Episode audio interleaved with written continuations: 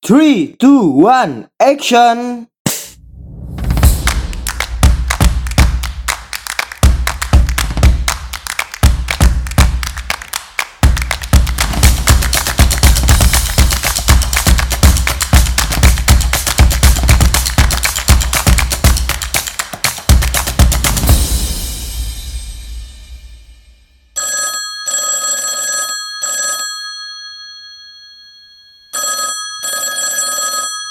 Halo, selamat datang kembali di Podby MA, tentunya di program Anak Komunikasi. Oke, para pendengar Podby MA, dan pada pertemuan kali ini kita masih membahas tentang metode penelitian komunikasi, ya, tepatnya kuantitatif, dan juga kita membahas tentang analisis kuantitatif. Nah, pada pertemuan sebelumnya kita sudah menjelaskan tentang satu perbedaan antara kualitatif dan kuantitatif. Kemudian kita juga sudah membahas khusus kuantitatif, ya, karena pada semester ini kita membahasnya kuantitatif bukan kualitatif. Nah, kita sudah membahas tentang beberapa metode yang dilakukan, ya, ada yang disebut dengan survei dan ada yang disebut dengan non survei. Nah, kalau survei tahapannya pada pertemuan kali ini akan saya jelaskan seperti janji saya pada pertemuan sebelumnya. Sedangkan non survei itu modelnya eksperimen, ya, biasanya jarang sekali dilakukan oleh teman-teman sosial, kalau khususnya misalkan ilmu pemerintahan, komunikasi. Tapi kebanyakan misalkan itu dilakukan sama teman-teman ekonomi. Nah, misalkan ketika berbicara tentang penelitian pasar gitu, ya. Jadi ada hipotesanya, misalkan ketika harga barang seperti ini, permintaan seperti apa? Apakah benar? Jadi dilakukan eksperimen. Samalah halnya dengan eksak. Memang kalau penelitian, kalau berbicara tentang kuantitatif itu mendekati dengan penelitian-penelitian eksak. Yang sebelumnya sudah kita bahas, ya, ada eksak, ada penelitian sosial. Nah, kalau kita sekarang fokusnya di penelitian sosial. Nah, pada pertemuan kali ini kita akan membahas detail tentang survei, khususnya yaitu tentang anggota, tentang struktur, ya, lebih tepatnya di survei. Nah, ini salah satu persiapan yang harus dilakukan sebelum melakukan survei, yaitu menyiapkan orang-orang di dalamnya. Pada pertemuan sebelumnya juga saya sudah membahas, ya, satu, ada yang disebut dengan ketua pelaksana survei. Jadi dia yang akan memanajerial dari awal sampai akhir. Bahkan dia akan menemui klien, kemudian menanyakan kira-kira apa sih yang ingin dilakukan, ya, klien itu maunya apa? Apakah tentang elektabilitas, kalau misalkan survei politik, atau misalkan berbicara terkait isu yang ada di sekitar, sehingga nanti masyarakat ketika calonnya datang itu, ini calonnya sudah tahu, ya, masalah kita gitu, ya. Padahal sebenarnya itu dari survei sudah diketahui sebelumnya. Nah, ketua pelaksana ini sudah harus menanyakan klien, kira-kira klien ini maunya apa, ya, mau strategi yang seperti apa, maunya bagaimana, kayak gitu, ya. Sehingga nanti ketua pelaksana ini akan harus berpikir kira-kira bagaimana model survei yang akan dilakukan. Termasuk juga nanti akan membahas tentang kuesioner, karena sering banget biasanya kalau ketua pelaksana itu langsung merangkap menjadi pembuat kuesioner, karena biar agar tahu gambaran apa sih survei yang diinginkan oleh klien. Nah, yang kedua adalah ketua metodologi atau metodologi, ya. Jadi tim metodologi ini adalah tim yang cukup signifikan, yang sangat diperlukan, sangat penting, ya, karena mereka yang akan menurunkan sampel nantinya. Nah, pada pertemuan minggu depan, ya, insya Allah kita akan mencoba untuk praktek menghitung sampel dari jumlah DPT, dari jumlah masyarakat, kemudian diturunkan jadi sampel. Nah, cara menghitungnya pun itu nggak mudah, ya. Jadi dari misalkan kita mau survei politik nih, kita mau survei tentang elektabilitas calon bupati dan wakil bupati di satu kabupaten, ya. Jadi satu dari kabupaten itu dicari kecamatannya. Misalkan contoh Sumbawa deh, ya, ada 24 kecamatan. Kemudian dicari kira-kira kecamatan mana yang paling besar, misalkan Sumbawa. Nah, kemudian DPT-nya itu dipersenkan. Sumbawa itu berapa persen dari jumlah keseluruhan misalkan. Dari Sumbawa dicari kecamatannya. Dari kecamatan diturunkan ke kelurahannya, dihitung persenannya, dihitung lagi. Dari kelurahan turun ke DPT, misalkan ke TPS kayak gitu, ya. Kemudian melihat jenis kelaminnya lagi. Jadi sangat detail sebenarnya, ya. Nanti pada pertemuan selanjutnya kita akan mencoba untuk belajar tentang menghitung sampel. Nah, selanjutnya ada yang namanya supervisi.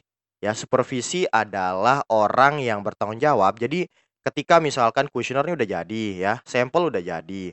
Nah, kemudian siapa yang turun ke lapangan, ya? Supervisi itu akan membantu tim untuk mencari yang namanya surveyor atau yang turun ke lapangan. Jadi dia yang harus bertanggung jawab. Ketika nanti misalkan yang turun ke lapangan ini ya, mereka sudah selesai surveinya. Datanya itu dikumpulkan kepada supervisi. Nah, supervisi akan memperbaiki. Maka nanti akan dimasukkan kepada tim yang inti sehingga nanti baru bisa diinput. Ya, itulah tugas supervisi. Biasanya dia menyediakan surveyor, kemudian dia bertanggung jawab terhadap jalannya survei. Khususnya untuk ketika surveyor ini turun ke lapangan. Nah, selanjutnya ada yang disebut dengan surveyor tadi yang sudah sering saya sebut ya.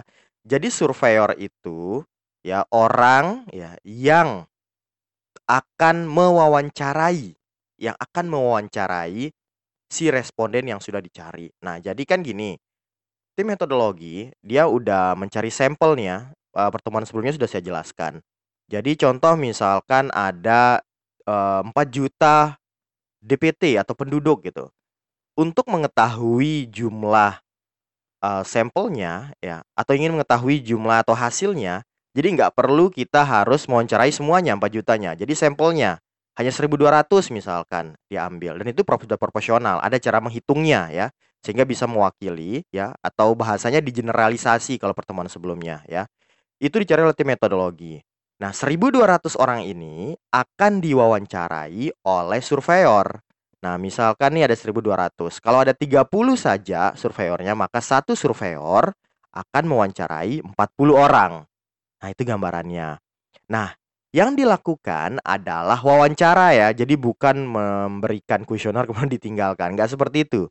Tapi diwawancara. Ya, tergantung kuesionernya berapa lama. Biasanya paling lama sih 45 menit. Nggak ada yang sampai 1 jam wawancara karena nanti responden bisa bosan gitu.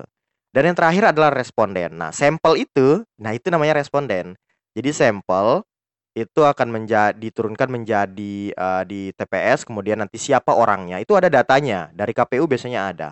Nah, orang yang akan diwawancarai itu, itulah yang namanya responden. Ya, jumlahnya biasanya bermacam-macam tergantung margin of error. Apa itu margin of error?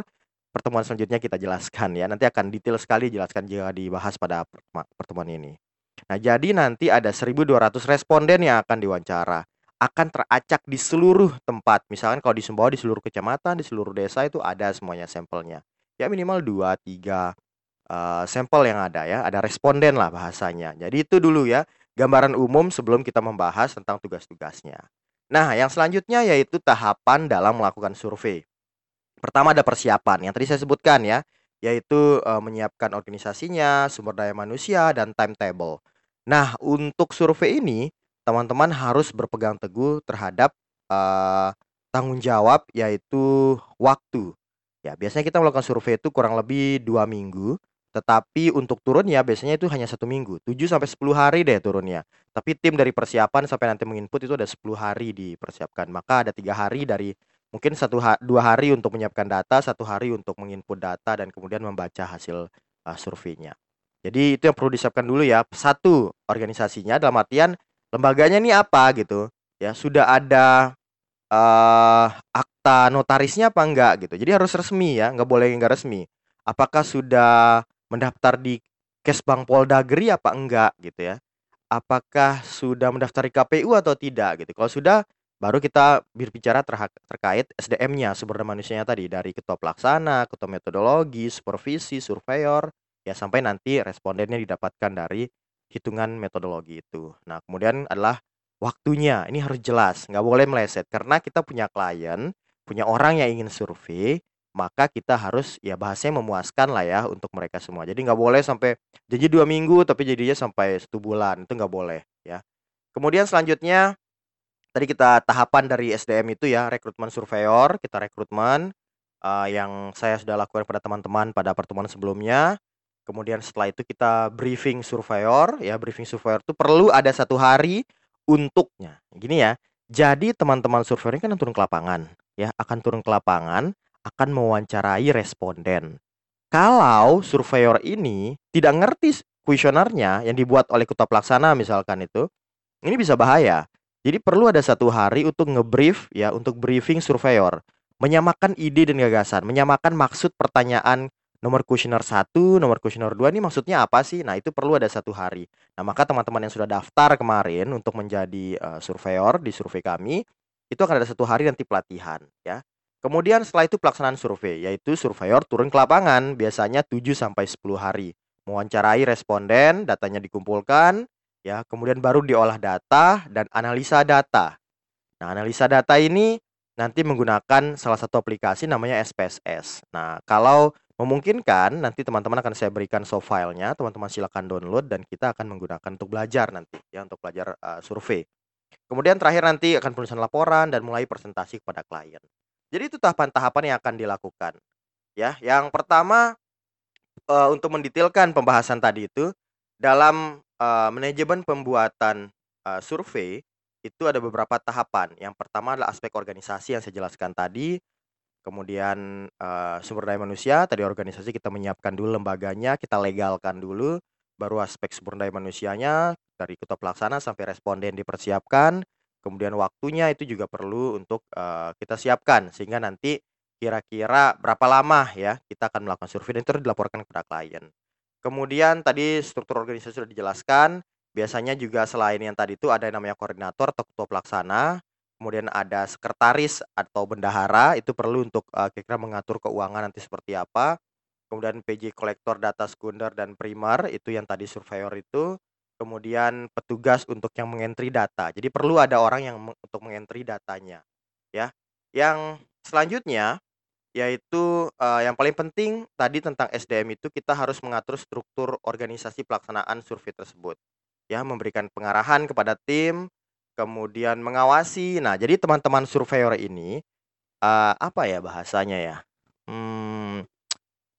Bisa jadi, ya, tapi kami nggak mengharapkan. Jadi bisa jadi. Karena mereka turun ke lapangan, ada beberapa yang mereka menjawab sendiri, ya, tanpa turun ke tanpa mewawancarai orang. Ini bahaya sekali sebenarnya. Ini berbahaya, ini berdosa. Ini nggak boleh dilakukan ya. Maka perlu ada pengawasan. Nah, biasanya kami melakukan itu adalah ketika surveyor itu turun ke lapangan, dia harus memfoto dirinya di depan pelang desa. Ya, jadi pelang desa menunjukkan desa itu. Kemudian setelah itu dikirim ke supervisi. Ya, itu tugasnya supervisi ya. Kemudian nanti supervisi akan mengirim ke panitia inti ya, ketua pelaksana misalkan. Nah, ketika surveyor sudah memfoto dirinya di depan pelang desa, dia kemudian menuju ke rumah si responden. Sebelum wawancara biasanya difoto. Saat wawancara dan setelah wawancara. Sehingga kita mengetahui mereka itu benar-benar turun ke lapangan. Nggak hanya itu. Nah, nanti misalkan sudah berjalan 3 hari nih, berjalan survei 3 hari. Supervisi itu akan menelpon responden tersebut karena di kuesioner itu ada menjelaskan tentang nomor telepon ya. Ini makanya penting dilakukan. Salah satunya ya tujuan untuk nomor telepon itu ditaruh. Nah, supervisi akan menelpon responden tersebut dan menanyakan kira-kira sudah diwawancara apa belum. Tapi nggak semuanya ya. Biasanya kita acak ya kurang lebih 30% dari responden yang diwawancara. Nah, jadi misalnya supervisi kita biasanya ada 2 supervisi, ada 30 30 surveyor ya. Jadi satu supervisi memegang 15 surveyor. Nah, jadi kalau misalkan 30% saja dari jumlahnya itu jadi tinggal dikalikan aja nanti ya. Untuk kira-kira supervisi akan menelpon beberapa orang, tapi acak, tapi harus dari semua si surveyor tersebut ya. Sehingga nanti datanya benar-benar real turun ke lapangan, seperti itu. Jadi harus diawasi. Karena gini loh, pertemuan minggu lalu sudah saya jelaskan. Jika kita berbicara survei, maka kita bicara terkait tanggung jawab. Kita bicara terkait kejujuran. Kita bicara terkait on time. Kita berbicara terkait benar-benar data itu kita turun ke lapangan. Sehingga kita harus mengawasi dan harus mengawasi. Sehingga nanti datanya itu benar-benar real ketika hasilnya itu turun ke lapangan. Nah, kemudian ada juga sekretaris dan bendahara, yaitu menyiapkan dokumen. Ini salah satu tugas yang nggak terlihat tapi sangat penting. Yaitu menyediakan dokumen, teman-teman turun ke lapangan nanti ada beberapa dokumen di bawah. 1 kuesioner, 2 harus ada ID card, 3 harus ada surat tugas ya. Surat tugas itu menyatakan kalau teman-teman itu bertugas dari lembaga survei ini untuk turun.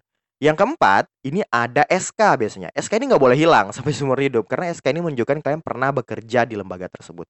Dan ini nilai plus loh ketika teman-teman nanti sudah lulus misalkan untuk kuliah, kemudian mencari pekerjaan. Ternyata kalian pernah berpengalaman sebagai surveyor atau ya ini biasa sekali kalau kalian dengar ini enumulator ya. Jadi 2 itu sama ya, cuma namanya saja yang berbeda ya. Nah, jadi ini teman-teman harus misalkan dengar nih, oh udah menyebutnya ini emulator nih, ada yang menyebutnya sebagai surveyor. Ini sama aja sebenarnya, tugasnya sama, ya. Jadi bendahara dan sekretaris tadi menyiapkan tadi satu datanya itu ya, ada kuesioner, ID card, surat tugas, SK, ya. Apalagi? Kuesioner udah tadi ya. Ya, jadi kuesioner juga harus disiapkan. Ada beberapa bahan-bahan yang harus disiapkan ketika teman-teman turun ke lapangan. Nah, atau misalkan di pilkada saat ini ya, itu KPU mengeluarkan sertifikat untuk lembaga survei yang terakreditasi. Nah, itu juga harus dibawa sehingga nanti ketika turun ke lapangan ya, itu akan mempermudah teman-teman untuk mewawancarai dan lebih aman ya, seperti itu. Untuk bendahara menyiapkan dana operasional, misalkan ATK ya, turun misalkan disediakan peralatan untuk turun ke lapangan. Oh, termasuk juga souvenir ya, souvenir juga penting. Sehingga responden itu ketika diwawancara mereka ya senang juga, minimal ya misalnya dapat masker, dapat pulpen, dapat gantungan kunci, dan lain-lain. Nah, setelah itu teman-teman turun ke lapangan, diwawancara, barulah nanti datanya itu ya dikirimkan. Ya, dari pas pelatihan itu dia teman-teman diajarkan untuk menginput data di Excel.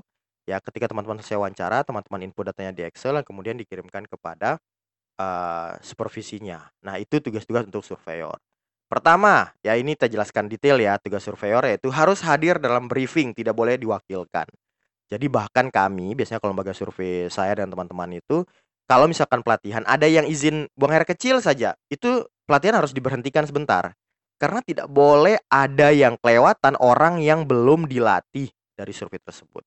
Kemudian menentukan responden berdasarkan pedoman yang ada, itu biasanya kalau orang yang disediakan ya, kalau diminta untuk langsung mencari responden. Tetapi biasanya kalau kami, yaitu tim metodologi sudah mencari datanya detail sampai tingkatan TPS. Jadi teman-teman tinggal turun aja ke lapangan untuk wawancara orang yang sudah dipilih oleh tim metodologi. Melakukan wawancara kepada responden yang telah ditentukan tadi ya. Kuesioner tidak boleh diperlihatkan kepada responden, tidak boleh diisi oleh responden, atau tidak boleh dititipkan kepada responden untuk diambil kemudian. Jadi nggak boleh. Totok, Assalamualaikum, Bapak Abdul ya? Iya. Oh, Bapak menjadi salah satu responden kami. Ini Pak, silong diisi, saya tinggalkan, pergi gitu ya. Cari yang lain lagi. Nggak boleh. Jadi benar-benar diwawancarai tatap muka. Kuesioner nggak boleh dilihat. Dan itu kurang lebih sampai 20 sampai ya 45 menit lah ya. Biasanya kalau yang cepat-cepat tuh bisa 15 menit. Ada bahkan kita pernah melakukan survei karena sedikit sekali pertanyaannya, hanya 10 menit sudah selesai. Ya, tapi kurang lebih itu maksimal sampai 45 menit lah pengalaman saya dan teman-teman itu melakukan survei. Karena kalau udah lebih dari situ pasti akan sangat membosankan. Nah, mengisi kuesioner sesuai jawaban responden, dan biasanya kita menambah dengan menginput data. Ya, nanti datanya itu akan dikirim dan kemudian digabungkan dari 1.200 misalkan respondennya. Ya, kemudian baru dianalisis. Nah, dia akan analisis terhadap data tersebut, menuliskan temuan-temuannya. Kemudian nanti data itulah yang akan digunakan oleh tim inti itu untuk dipresentasikan kepada klien. Nah, yang selanjutnya yaitu tadi sudah saya jelaskan ya, payung organisasi itu harus ada lembaga yang terdaftar ya, kemudian biasanya tim-tim SDM itu ada koordinator satu orang, sekretaris biasanya satu orang ya, bendahara satu orang, kemudian surveyornya ada 10 sampai 30 lah ya biasanya. Nanti akan ada yang mengentry datanya, menggabungkan datanya. Nah, dan biasanya kalau misalkan untuk surveyor ini kita menggunakan statusnya rata-rata sarjana atau minimal mahasiswa ya, sehingga nanti mereka benar-benar masih semangat, masih kuat, karena yang kita butuhkan teman-teman akan turun ke lapangan nanti, real turun ke lapangan. Kalau yang mendapatkan nanti di misalkan Batu Lante, kalau di Sumbawa ya yang daerah pegunungan itu harus benar-benar turun. Kalau misalkan harus melewati laut itu harus benar-benar turun seperti itu. Nah, koordinator itu harus memahami dan memanfaat mekanisme pembuatan survei tersebut, kemudian mereka harus sudah pernah riset sebelumnya, memiliki kemampuan untuk menganalisa dan presentasi. Sedangkan surveyor itu harus memiliki kemampuan komunikasi, memiliki keberanian yang terbuka, hangat, dan sopan. Karena penting banget ketika teman-teman nanti turun ke lapangan, kalian harus benar-benar sopan, benar-benar baik, benar-benar bisa diterima lah oleh masyarakat, sehingga nanti ketika melakukan survei teman-teman juga nanti akan diterima dengan baik ya oleh responden masing-masing. Oke, para pendengar Podby MA, demikian yang dapat saya jelaskan pada pertemuan kali ini, yaitu persiapan-persiapan dan gambaran umum ya, gambaran umum tentang tim-tim dan apa yang dilakukan di dalam survei. Pada pertemuan selanjutnya nanti teman-teman akan kami ajarkan terkait penghitungan sampel penghitungan sampel. Dan saya berharap sekali teman-teman, karena saya sudah jelaskan bahwa pada pertemuan kali ini, pada bulan Oktober tahun 2020 ini, saya mendapatkan salah satu proyek untuk melakukan survei. Jadi saya berharap teman-teman bisa bergabung sehingga mengetahui gambarannya. Tapi tidak ada paksaan untuk yang mau bergabung. Oke, pertemuan Podby MA, demikian yang dapat saya sampaikan. Dan sampai kita ketemu lagi pada pertemuan selanjutnya untuk membahas terkait sampel. Yo.